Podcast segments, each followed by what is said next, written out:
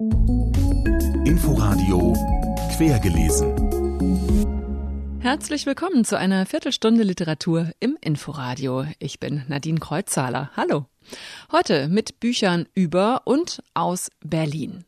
Die Kinder von der Fischerinsel begibt sich auf Spurensuche. RBB-Sportmoderator Andreas Ulrich hat seine Kindheit in der DDR-Vorzeige-Hochhaussiedlung verbracht und 50 Jahre später kehrt er zurück und trifft seine alte Klasse wieder. Ich habe mich so ein bisschen gefühlt wie ein Archäologe, der nach irgendwas buddelt, was 10.000 Jahre unter der Erde irgendwie verschüttet war. Ich stand vor den Häusern. Ich wusste zwar jahrzehntelang, dass die da physisch stehen, aber es war komisch, dann an den Klingelschildern nach den Namen zu gucken und dann plötzlich Namen zu entdecken. Das war ganz sonderbar. Und Mond über Beton, so heißt der neue Roman von Julia Rothenburg.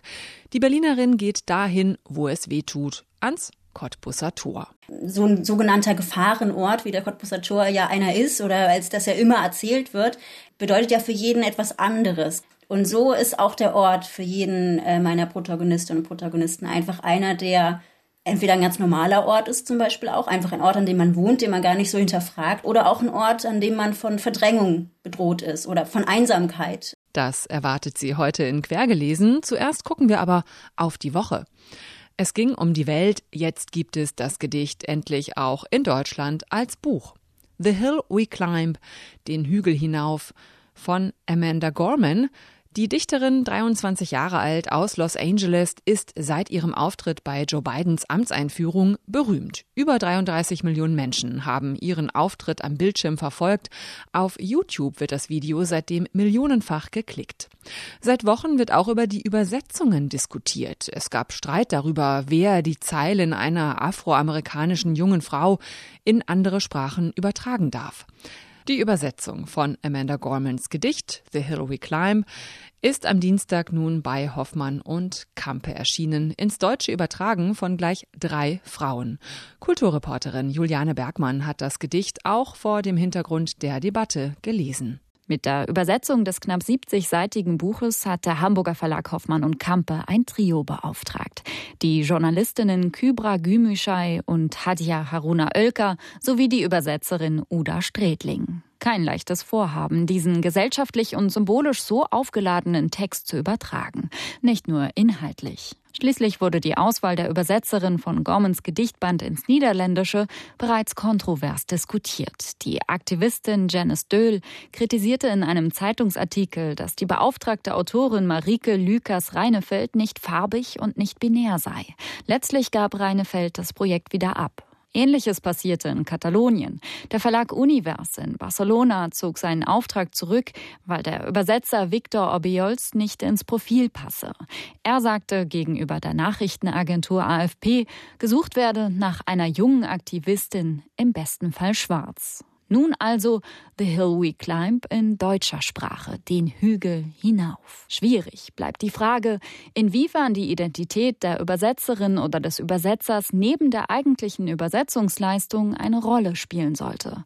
Im Falle des deutschsprachigen Teams, darunter eine feministische Aktivistin und eine Migrationsforscherin, dürfte die Wahl sicherlich ganz gut passen. Eine klare Sprache haben die drei Frauen für die Übertragung von Gormans Gedicht gefunden. Ab und an ist sie vielleicht ein bisschen zu glatt gebügelt. Manche Formulierungen klingen im Englischen nach elegantem Sprachspiel, im Deutschen dann holprig. Da wird aus We seek harm to none and harmony for all wir wollen ohne Hader in Harmonie leben. Und auch in der bedeutsamen Passage, die auf den Sturm aufs Kapitol anspielt, geht durch manch ein nicht allzu feinsinnig ausgewähltes Verb die sensationelle Wucht des Originals verloren. Wir haben Kräfte erlebt, die unsere Nation lieber spalten als teilen wollen, unser Land zertrümmern, um den Lauf der Demokratie zu bremsen. Fast wären sie damit durchgekommen. Nicht jede ihrer Entscheidungen scheint letztlich geglückt. Wenn sie zum Beispiel aus To Share a Nation eine Nation teilen machen, was im Wortsinn richtig ist, nur eher nach entzweien als vereinen klingt. Sprachlich ist diese Übersetzung nicht in Gänze zufriedenstellend, aber man muss anerkennen, sie ist deutlich besser als die vielen deutschen Versionen, die bislang so im Netz kursieren. Und der große Schatz dieses kleinen Büchleins ist ohnehin Amanda Gormans eigenes starkes Gedicht. The Hill We Climb, den Hügel hinauf, von Amanda Gorman ist in einer zweisprachigen Fassung als kommentierte Sonderausgabe bei Hoffmann und Kampe erschienen, übersetzt von Kybra Gümüşay, Hadia Haruna Oelker und Uda Strätling. Bücher über Berlin und aus Berlin. Darum geht's heute in Quergelesen. Und wir gehen jetzt zuerst auf die Fischerinsel. Eine Hochhaussiedlung am Südende der Spreeinsel. Gebaut in den 60ern, der mittelalterliche Fischerkiez musste dafür weichen. Abriss und Neubau, das war auf beiden Seiten Berlins damals Programm. Und die modernen Hochhäuser waren beliebt in der DDR. Auch die Familie von meinem RBB-Kollegen Andreas Ulrich, Sportreporter und Moderator bei Radio 1 und im RBB Fernsehen, auch seine Familie zog in so ein Hochhaus ein. In seinem Buch Die Kinder von der Fischerinsel erinnert er sich jetzt daran und macht sich auf die Suche nach seinen damaligen Mitschülerinnen und Mitschülern. Ich hatte noch genau Kontakt zu einem Mitschüler und der wiederum hatte allerdings auch keinen Kontakt zu anderen Mitschülern. Ähm, ich habe übers Netz recherchiert, und ich habe tatsächlich etliche meiner ehemaligen Mitschülerinnen und Mitschüler gefunden. Interessanterweise wohnen tatsächlich viele von denen noch in Berlin. Und was ich auch bemerkenswert fand, war, ich glaube, ich hatte zwei Absagen.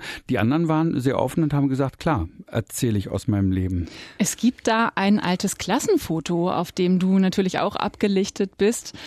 Du erzählst von den Begegnungen mit Leuten, die du teilweise seit 50 Jahren nicht mehr gesehen hast. Du gehst den Geschichten deiner ehemaligen Mitschüler nach, aber du erzählst eben auch die Geschichte dieses Hochhausviertels selbst.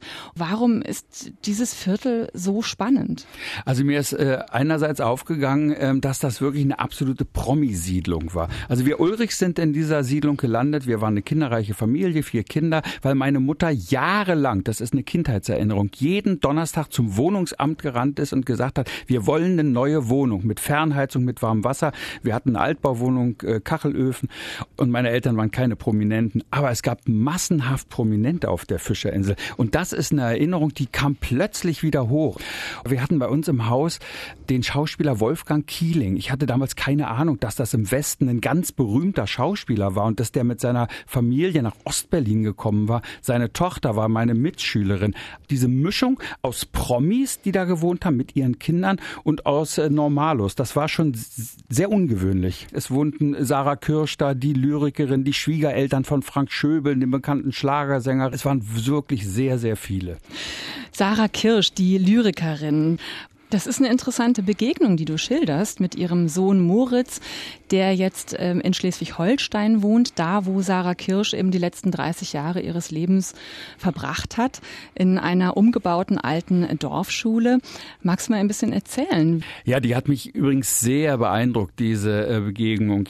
Also der hat kein Internet zu Hause. Ich habe dann an die örtliche Buchhandlung geschrieben, können Sie bitte diese Mail ausdrucken und Moritz Kirsch bringen? Ich fand das total charmant, dass jemand keine E-Mail hat und das auch nicht vermisst. Und dann hat Moritz mir einen Brief geschrieben und ich bin da hingefahren.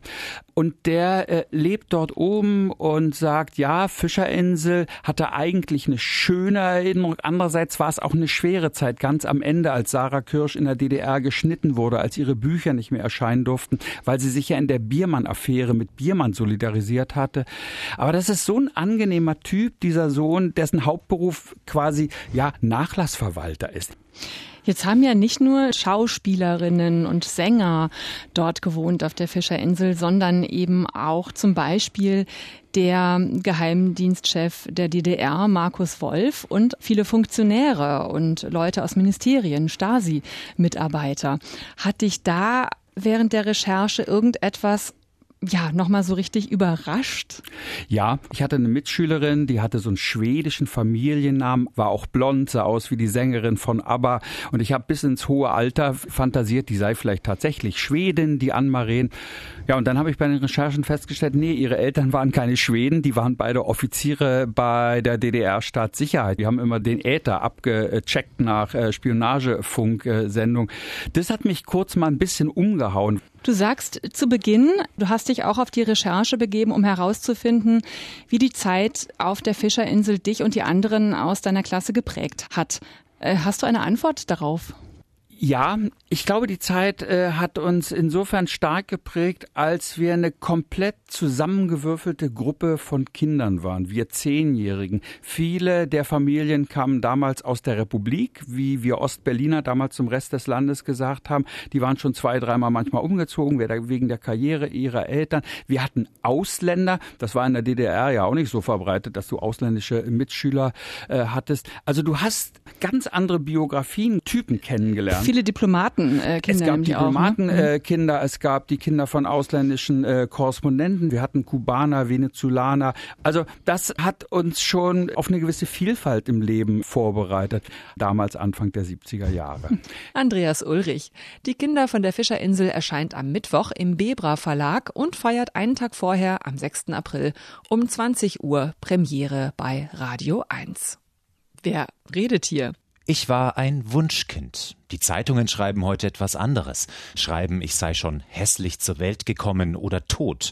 Meine Väter, zwei Männer, die mit Bauklötzen spielten wie stumpfsinnige Kinder, die ihre Allmachtsfantasien in Papier gossen und dann in Beton, die sich dachten, sie wüssten, wie man Häuser schafft, wie Menschen leben. Es ist das Zentrum Kreuzberg, dieses Wohnungetüm aus Beton am Cottbusser Tor das sich über die Adalbertstraße spannt. Er baut in den 70ern, gepriesen damals als moderne Stadtvision, aber längst als sozialer Brennpunkt dauerhaft in den Schlagzeilen. In ihrem Roman Mond über Beton macht die Berlinerin Julia Rothenburg den Betonkoloss selbst zu einem ihrer Protagonisten. Aber es geht auch um die Menschen, die dort wohnen. Gescheiterte, Trauernde, Abgehängte, in die Jahre gekommene genauso wie Teenager, die dazugehören wollen und sich von falschen Versprechen in die Kriminalität locken lassen. Drogendealer, Junkies und Kleinkriminelle bringen die Gegend in die Schlagzeilen. Als dann auch noch ein Mord passiert, reicht es einigen Anwohnern endgültig. Sie formieren sich zur Bürgerwehr. Im Videointerview hat mir Julia Rothenburg erzählt, was sie persönlich denn mit Kreuzberg und dem Cottbusser Tor zu tun hat. Ich bin in Kreuzberg aufgewachsen, nicht am Cottbusser Tor, sondern im bürgerlicheren Teil von Kreuzberg, so äh, rund um Südstern. Aber natürlich kennt man dann das Cottbusser Tor. Dort war ich auch viel in meiner Jugend und ich bin dann fürs Studium weggezogen aus Berlin und als ich wiederkam, äh, bin ich eigentlich direkt ans Cottbusser Tor gezogen. Für mich war einfach interessant, als ich dorthin gezogen bin, was gerade so, dass wieder so eine sehr negative Berichterstattung ähm, über das Cottbusser Tor begann. Und da habe ich mich dann nochmal sehr eingehend damit beschäftigt. Immer wieder sind Passagen eingefügt, in denen dieser Wohnblock selbst spricht und seine Geschichte erzählt und auch kommentiert. Wieso haben Sie sich dafür entschieden? Mir ist aufgefallen, dass in allen Artikeln über das Cottbusser Tor dieses Haus natürlich eine zentrale Rolle einnimmt und es wurde immer beschrieben als etwas sehr aktivistisches, fast als würde dieses Haus leben. Also es ist ein Betonmonster, was den Platz umschließt zum Beispiel, so heißt es dann in vielen Artikeln. Und ich habe beschlossen dann, als ich darüber einen Roman schreiben wollte, das Ganze einfach mal ernst zu nehmen und tatsächlich ein Betonmonster draus zu machen, das denkt, das fühlt und das auch handeln kann und ja, das seine eigene Geschichte erzählt. Äh, dazu passt auch die Sprache, die sie verwenden. Das sind sehr kurze, raue Sätze, die brechen oft mittendrin ab. Das Tempo ist sehr schnell. Äh, hat es länger gedauert, äh, bis Sie diese Sprache gefunden haben oder war der Sound sofort da? Also das ist tatsächlich rein intuitiv entstanden. Ich finde, das passt zu dem Platz und auch ja zu den Protagonistinnen und Protagonisten aus meinem Roman, dass äh, viel nicht zu Ende gedacht oder zu Ende gesprochen wird, weil dann geht's ja schon weiter äh, mit der Geschichte. Und ja, das ist natürlich für jede Protagonistin und Protagonisten im Roman auch ein bisschen anders. Wie haben Sie eigentlich recherchiert? Also ich habe recherchiert zunächst einmal für meine Masterarbeit natürlich. Äh, der Roman ist ja quasi daraus entstanden, dass ich mich damit beschäftigt habe und da habe ich eine Artikelanalyse gemacht. Ähm, also ich habe alle Artikel über das Cottbusser Tor gelesen seit den 70ern und mich eben damit beschäftigt, wie sich das Bild des Cottbusser Tors, die Erzählungen über das Cottbusser Tor verändert haben. Und das hat mich dann fasziniert. Und ich habe dann ganz bewusst nicht noch extra für den Roman Interviews geführt oder so, weil es mir wichtig war, dass ich keine realistische Darstellung des Cottbusser Tors äh, ja, schaffen wollte, sondern ich wollte mich davon ein bisschen loslösen und wie so eine Art Parallelwelt vom Cottbusser Tor beschreiben, was ja auch im Roman sich dadurch dann auszeichnet, dass dort auch Dinge passieren, die natürlich in Wirklichkeit nicht passieren könnten. Julia Rothenburg, ihr Roman Mond über Beton ist in der Frankfurter Verlagsanstalt erschienen und hat 310 Seiten. Wer jetzt noch immer nicht genug hat von Berlin Literatur, auch Lustprinzip von Rebecca Kricheldorf spielt hier in Berlin. Allerdings in den 90er Jahren, als die Party abging und sich die Freiflächen der Stadt wie eine große Utopie allen hingaben. Mitten in den Selbstverwirklichungsimperativ dieser Zeit führt Lustprinzip. Die Mieten sind billig, die Nächte lang, alles scheint möglich. Es ist der erste Roman der Berliner Dramatikerin Rebecca Kricheldorf. Bei Rowohlt ist er erschienen und als letzten Satz von Quergelesen gibt's den ersten daraus jetzt mit auf den Weg. Ich öffne die Augen und sehe direkt in die Augen eines Hundes. Alle Buchtitel finden Sie auch auf inforadio.de. Ich bin Nadine Kreuzzahler. Tschüss. Inforadio Podcast.